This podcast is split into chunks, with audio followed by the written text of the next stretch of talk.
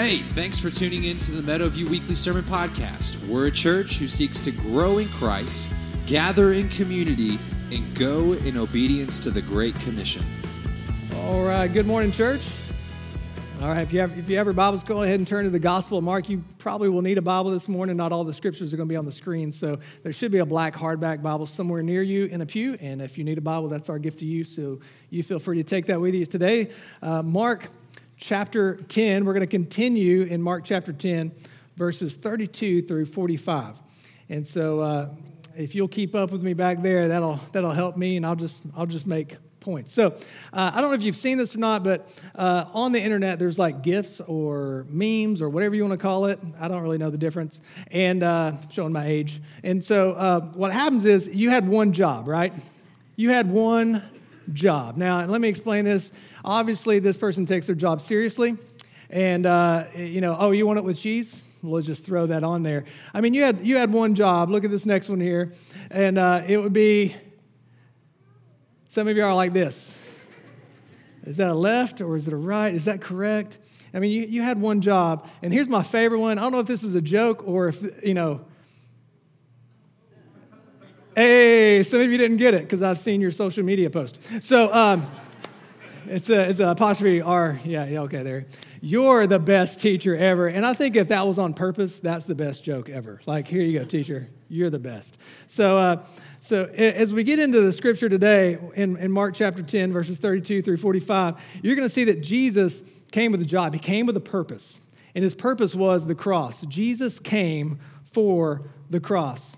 John 6, 38 says this For I have come down from heaven not to do my own will, but the will of him who sent me. So Jesus came not to do his own will, but to do the will of the Father. So he came with a purpose. 1 Timothy 1:15 Paul says it this way, the saying is trustworthy and deserving of full acceptance that Christ Jesus came into the world to save sinners of whom I am the foremost. So Jesus came to do the will of the Father. He also came to save sinners, which was the will of the Father. And uh, John 18, 37, I like how this one puts it and uh, he's standing before Pilate. And then Pilate said to him, So you are a king? Jesus answered, You say that I am a king. For this purpose I was born, and for this purpose I have come into the world to bear witness to the truth. Everyone who is of the truth listens to my voice. So, Jesus, even standing before trial, knowing the crucifixion is coming, knowing what's happening, he says, Look, I came with a purpose. I came because there was something to do. There was a job that needed to be done. And today in Mark's Gospel, chapter 10, we're going to see where he says it there. And he says, For even the Son of Man came not to be served, but to serve and to give his life as a ransom for many. Jesus came to be a ransom. Jesus came to save sinners. Jesus came for the cross. And as we get into this part of chapter 10, we're going to see that Jesus puts his face towards Jerusalem and we're heading in to these final weeks of Jesus' life. So the first one I want you to see is Jesus came to be a sacrifice for many. Jesus came to be a sacrifice. Before we read God's word, let's pray.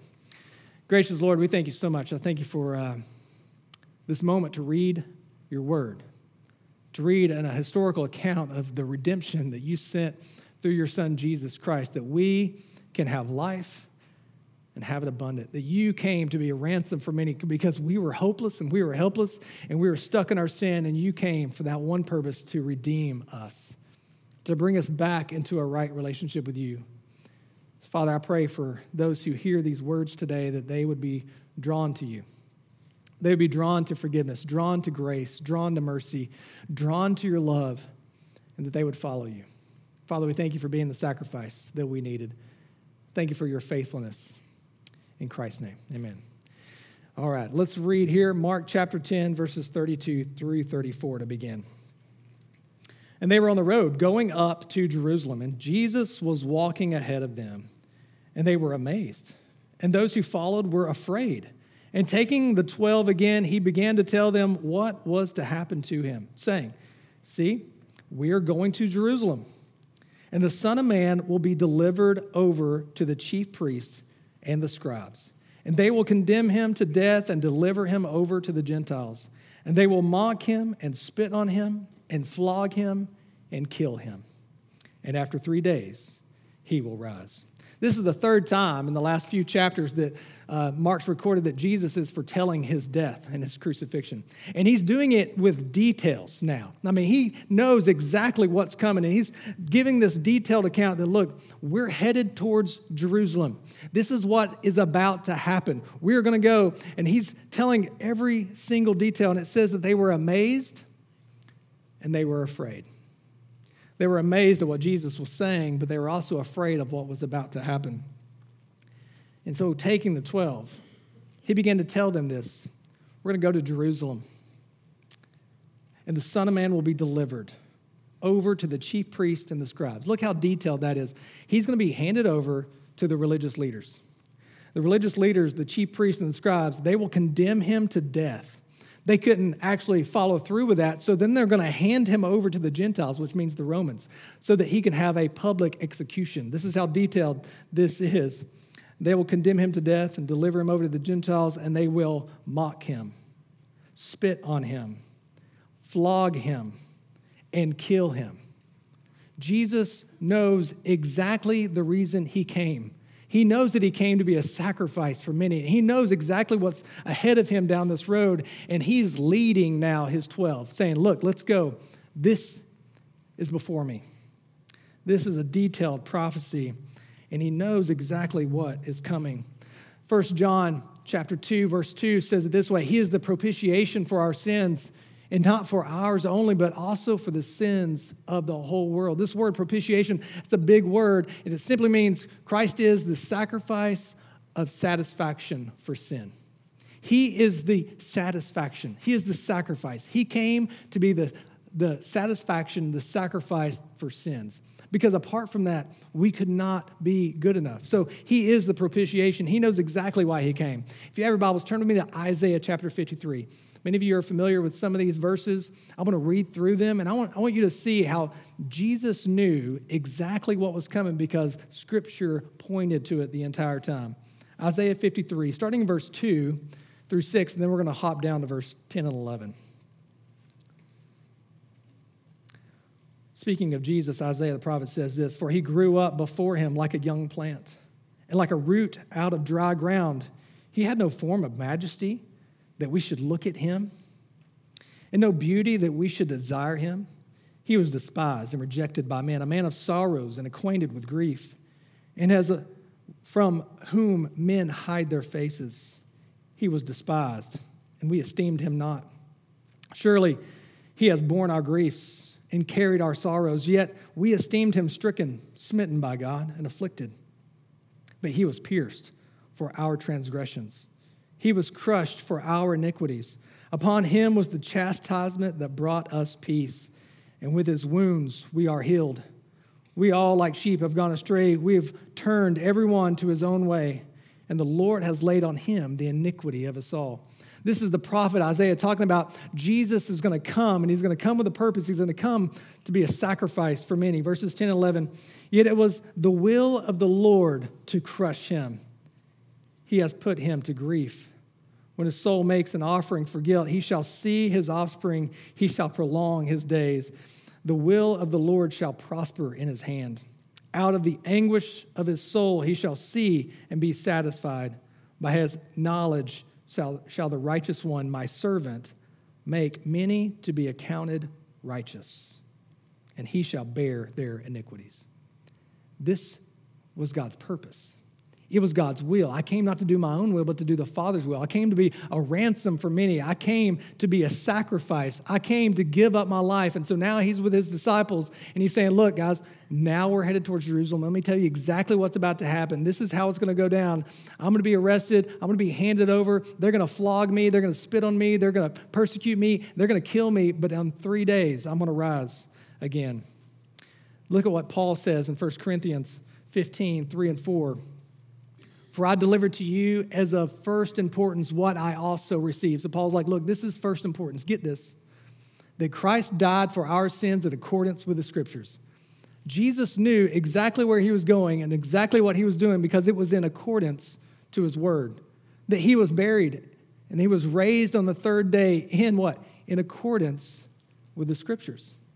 He knows exactly what he's doing. He knows that he's going to be a sacrifice for many. So Jesus came for the cross, and he knows the plan.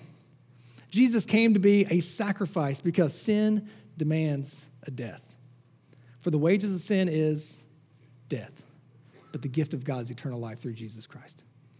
It demands a death. And Jesus says, Look, this is the purpose I came. This is why I'm here. I'm to be a sacrifice. I'm to be a ransom for many. I'm going to give up my life and I'm going to take it up again so that you can have eternal life. This is the gospel. And this is Jesus explaining it. So I want you to think about sin for just a minute.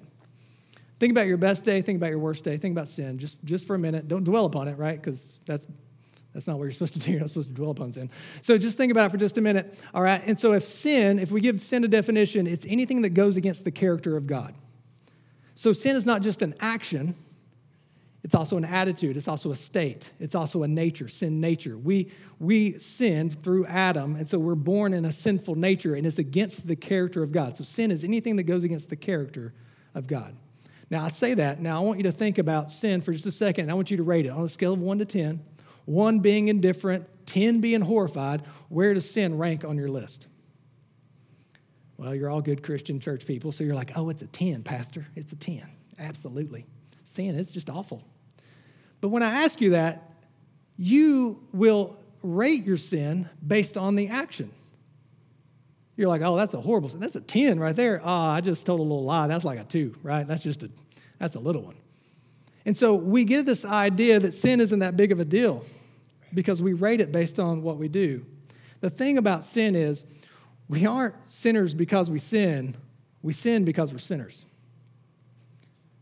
We sin because we're sinners. There's things in us that go against the character of God. And those things should grieve us. And the reason those things should grieve us is because Jesus Christ had to leave heaven, put on flesh, live a life in our place, a perfect life, and then put his face towards Jerusalem and say, Guys, this is where we're going. And this is exactly what's going to happen to me because this is the purpose in which I'm here. I'm going to die. And I'm going to take my life up again because you have a nature that goes against God. And I'm going to make everything right. Whew. Isn't that amazing? I mean, if we were Pentecostal, someone would went, woo! There you go. All right. That's when you know you're doing something right. The problem with sin is, is that conviction is not common because we rate it. Oh, it's not that big deal. Oh, that is a big deal. Do you see what they did on TV? Those people are awful. I'm not awful, but those people are. Conviction is not common. And where the conviction of sin is not common, the genuineness of repentance is not practiced. And that means the church where there's a lack of conviction because of the sin that's in our life, there's a lack of genuine repentance because we think we're good. Well, I'm better than so and so. Has the knowledge of the severity of your sin and the knowledge of the sacrifice of Christ is it leading you toward a life of repentance? See, I want you to get this. If you don't get anything else, I want you to understand this. Intentional repentance precedes unintentional holiness. So it's not, here's what you need to do. Here's how you need to clean up your life. Here's the steps you need to take. Here's what I would tell you to do begin practicing genuine, intentional repentance. God, convict me of the sin that's in my life that I don't even know that's there. Just creating me a, a clean heart. Help me to see the things that go against your character and help it break my heart in such a way that I will repent. And when you begin to repent of the sin that's in your life, the sin that's in your attitude, the sin that's in your nature, the things that are going against the character of God, then He's going to begin to produce in you something that you can't produce on your own, and it's holiness. Our righteousness is only found in Jesus Christ, not in our good works. That's what we learned with the rich young ruler. And so I'm going to genuinely repent. I'm going to make intentional times of repentance. And he's going to, un- uh, and unintentionally, I'm going to begin to produce something in me that is not of my own. The second thing is this Jesus came to suffer in our place. So let's keep reading Mark chapter 10, verses 35 through 38. And James and John, the sons of Zebedee, came up to him and said to him, Teacher, we want you to do for us whatever we, uh, we ask of you. And he said to them, What do you want me to do for you? And they said to him, Grant us to sit one on your right hand and one on your left in your glory. Jesus said to them, You do not know what you are asking. Are you able to drink the cup that I drink or be baptized with the baptism in which I am baptized? So these two guys, probably teenage boys at this time. You know, we, we from his historical uh, accounts, John was probably the youngest of all the disciples. These guys would have been maybe late teens. And uh, they come up to Jesus and they're like, look, we, we got an idea. This is just like, this is just what teenagers do to parents, right? They want, hey, will you do me a favor? Can we ask you if we can do this? We're not going to give you all the details of what we're going to ask. We want you to say yes. Then we're going to tell you what we're going to, you know. So this is kind of what they're doing. They're coming up. They're like, hey, we want you to do whatever we ask. Will you do it? Hey, will you do me a favor? Anybody ever ask you, will you do me a favor? The answer should always be, depends. It depends on what you're about to ask me because I'm not going to say yes and then you'd be like, yeah, I asked you to steal this for me. No, I'm not going to steal that for you. So they come up, they come up and they're like, Teacher, we ask you to do whatever we ask. Will you be in our debt? Will you do whatever we ask? Here's the thing about Jesus Jesus is generous, but he's not a genie. And sometimes we use him as a genie. Now, you heard about the lady who found the bottle on the, on the beach, right? She was walking on the beach. She sees this bottle. She kicks it. And, oh, what is this? So she gets it and she rubs off the sand. And poof, this genie comes out. This is a true story. And so this genie comes out. And he's like, Oh, you have freed me from my prison. For that, I will grant you three wishes. But know this everything you wish, your spouse will receive double. And she goes, That joker, that bum, he left me for somebody else. I don't want him to get anything. And he was like, These are the rules. She was like, Okay. Well, my first wish, I wish for a million dollars. Poof, she had a million dollars. And in a far off place, her estranged husband, poof, two million dollars. He's like, What? And so she goes, Okay, second wish, I wish for the biggest diamond necklace there ever was. And so poof, she gets this big bling. And so a long, far away away, he gets this and he's like, all right, this is gonna be more money because I don't, I don't wear necklaces, right? So he takes it and he hawks it off, gets more money. And so she says, Jeannie, are you serious that whatever I ask for, my husband receives double? That's correct. That's how it works. And she said, all right, I have my last wish. I wish for you to scare me half to death. yeah, see, there you go. Told you it's true story. I should have told that during the divorce sermon. Um, uh, sorry. Okay, too much. Matthew chapter 20. Uh, that was just middle way, wake you back up. All right, Matthew chapter 20, 20 through 21. And the mother of the sons of Zebedee came up to him with her sons, and kneeling before him, she asked him for something. And he said to her, What do you want? And she said to him, Say that these two sons of mine are to sit, one on your right hand and one on your left in your kingdom. Now, you see the difference in the story of how Mark tells it and how Matthew tells it? Mark says these two guys came up and asked for it. Matthew says their mama came. This is like hey, now my son, he really does deserve an A. Now I know he's been working hard and, you know, mama going to bat for her kids. So these, if these are teenage boys, it's mama coming up, hey, now Jesus, now they, they're good. They're the best. Now you need to know that. They deserve to be varsity. Okay, so, all right, sorry. Um, so this mama comes up. Now what's interesting about this is that we don't we do kind of know who this woman is based on scripture if you kind of put pieces together. So there are three women that are mentioned at the cross Mary, the mother of Jesus, Mary Magdalene, and then there's this third woman, right?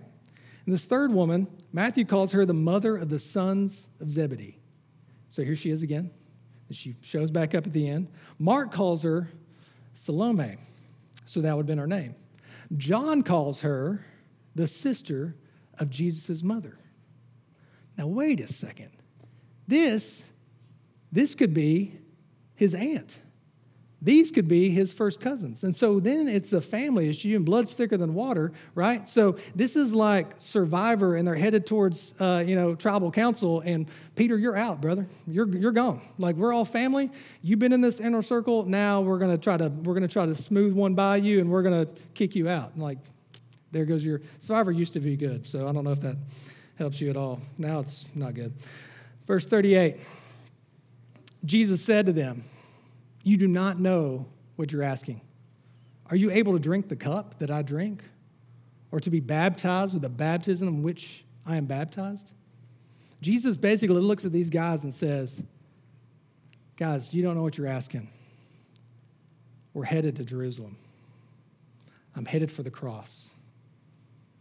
Are you willing to suffer the way I suffer for my name? Are you willing to Are you willing to drink the cup of wrath? Are you willing to be immersed in suffering? He's like, you, you may not realize this, but it's coming. And he says, You will drink.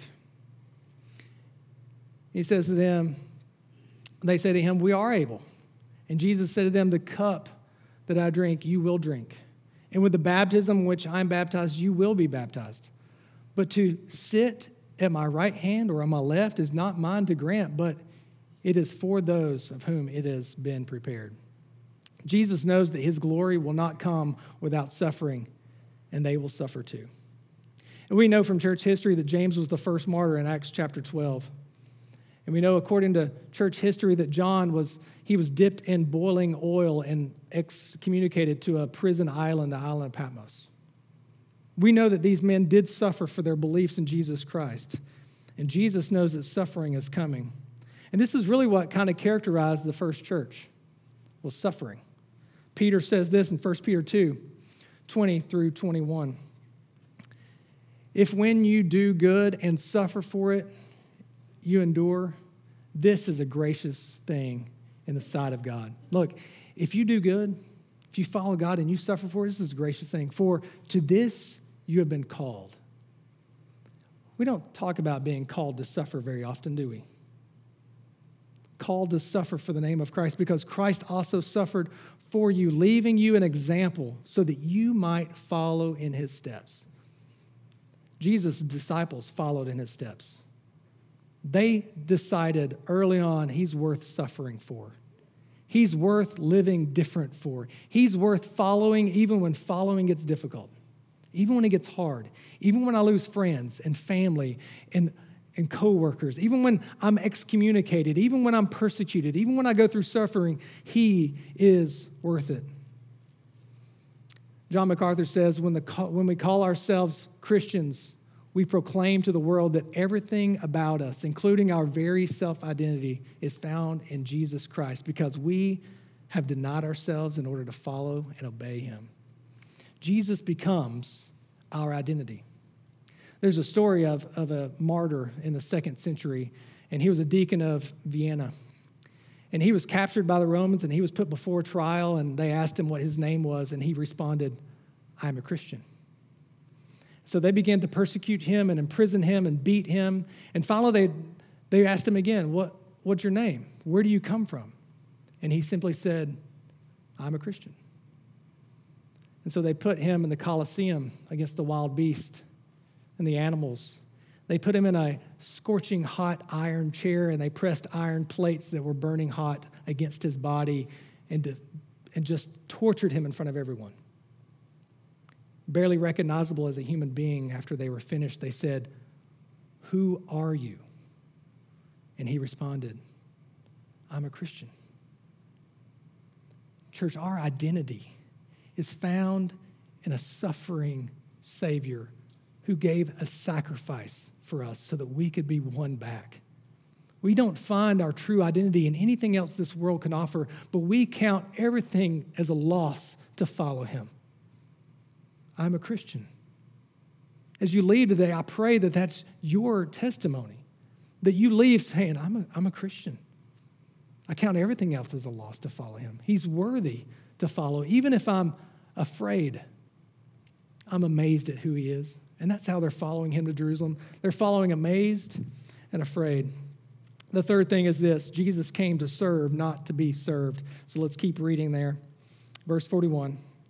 And when the ten heard it, they began to be indignant at James and John. And Jesus called them to him and said to them, You know that those who are considered rulers of the Gentiles lord it over them, and their great ones exercise authority over them. But it shall not be so among you. But whoever should be great among you must be your servant, and whoever would be first among you must be slave of all. For even the Son of Man came not to be served, but to serve, and to give his life as a ransom for many. The kingdom of heaven is different than the kingdom of earth. And the kingdom of heaven mentality is the opposite of kingdom of earth mentality. He says, You know that those who are considered rulers of the Gentiles lord it over them. He's saying, Look, you know how this, this world system works, right? You know that in this earthly kingdom, the more important you are, the more people serve you. He's like, You, you know that's how it is. He says, But that's not how it's supposed to be with you. He says, But it shall not be so among you. But whoever would be great among you must be your servant, and whoever would be first among you must be slave of all. The heavenly kingdom mentality believes that the more important you are, the more people you serve. This is the example that Jesus gives. He goes to be a sacrifice, He goes to suffer.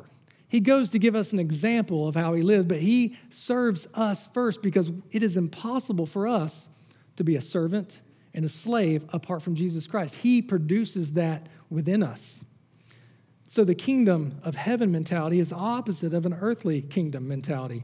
There's two vital truths that are being taught here by Jesus in this passage. Number one, the purpose of Christ is to be a servant. He says that. He says, Look, not even, even the Son of Man came to serve and not be served. The purpose of him coming was to be a servant, a servant of all, to give his life as a ransom for many. This is what he says. His purpose is to be a servant. The mind of Christ is the mind of a slave. There's two different words that are used here diakonos, which means table waiter, where we get the word deacon, and doulos, which means slave, where you're, you're purchased, you're bought. You don't have a say, you're not just serving to get something in return, you are a slave. So, the purpose of Christ is to be a servant. So, as we live out the purpose of Christ, guess what we get to be? Servants. And that's what he says. If you want to be a if you want to be great, then have the purpose of Christ. Be a servant. But the mind of Christ is to be a slave to know that you were purchased at a very high price, to know that God gave his life as a ransom for you. The word ransom means to be purchased back. And just like that story of the guy who said, I'm a Christian, this is not my life anymore. I'm bought, I'm a slave. I consider my life nothing compared to Christ. So, for even the Son of Man came not to be served, but to serve, and to give his life as a ransom for many. Christ served us by giving himself up for us. He serves us now by living in and through us, for apart from him, we can do nothing. It, you know, I'm reminded of later on when Jesus begins to wash the disciples' feet, he begins to serve them.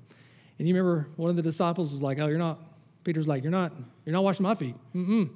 You will not do that. And he's like, Look, if I don't wash you, you have no part with me we have to allow Jesus to serve us by being our Savior. I came to give up my life for you. I'm serving you so that you can have eternal life.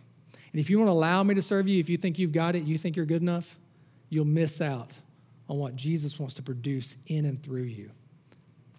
The purpose of a slave, the mindset of a slave. Purpose of a servant, the mindset of a slave. Our serving is allowing Christ to serve others through us, which is interesting. Our willingness to be a servant shows people who Christ is. And what we tend to do is we tend to pick and choose who we're willing to serve and who we're not willing to serve. But what if he calls you to serve your enemy? What if he calls you to serve the one that you can't stand? What if he calls you to love and serve the one that you don't agree with politically? What if he calls you to be a slave? To say, God, whatever you say, I'm all yours. I have purpose in life. First Peter says this in chapter 1, 18 through 21. Knowing that you were ransomed from the futile ways inherited from your forefathers. You're ransomed from your sin. Not with perishable things such as silver or gold, but with the precious blood of Christ, like that of a lamb without blemish or spot. He was foreknown before the foundations of the world, but was made manifest in these last times for the sake of you. Get this the plan had been there from the beginning. Jesus knew the plan. He put his face towards Jerusalem, he's headed towards the cross for the sake of you. I've come to serve for the sake of you. I've come to be a ransom for the sake of you. I've came to give up my life to purchase you back from the sin that you were born into for the sake of you. Who through him are believers in God, who raised him from the dead and gave him glory, so that your faith and hope are in God. Today, we surrender our lives to Jesus Christ because he came to serve us, because he came and he gave his life up as a ransom for many. Now, my prayer would be that every single person in this room and every single person who watches online, all four of you, would know Jesus Christ. That's my prayer. My prayer is that you sit in here and you're like, I know him and I've given my life to him and I am fully his and I'll do whatever he says, I'm following. But I know that's probably not true. And so I plead with you turn to Christ bow a knee in repentance. I know there's sin in my life. And for the sake of me, you came. And you put your face towards Jerusalem and you walked straight towards the cross. He's worthy. And he's worthy of you to say that I'll be a servant and I'll be a slave. I am all yours. Will you respond today in, in prayer? Will you respond? by just confirming, God, I'm all yours. Take a moment and respond as we sing the last song. I'm going to invite the band up. Let me pray for us. Gracious Lord, we thank you for the ransom. We thank you for the price that you paid. We thank you for your life. We thank you that you came and that you lived a sinless life in our place because we are sinful and fallen people. God, we ask that you would convict right now, God, that you would convict us of specific sins that are our life that go against your character, and that we would repent and that you would begin to produce in us a holiness that's not of ourselves but is of you. God, that we would take sin serious and we would see the severity of sin because of the sacrifice you had to make on our behalf.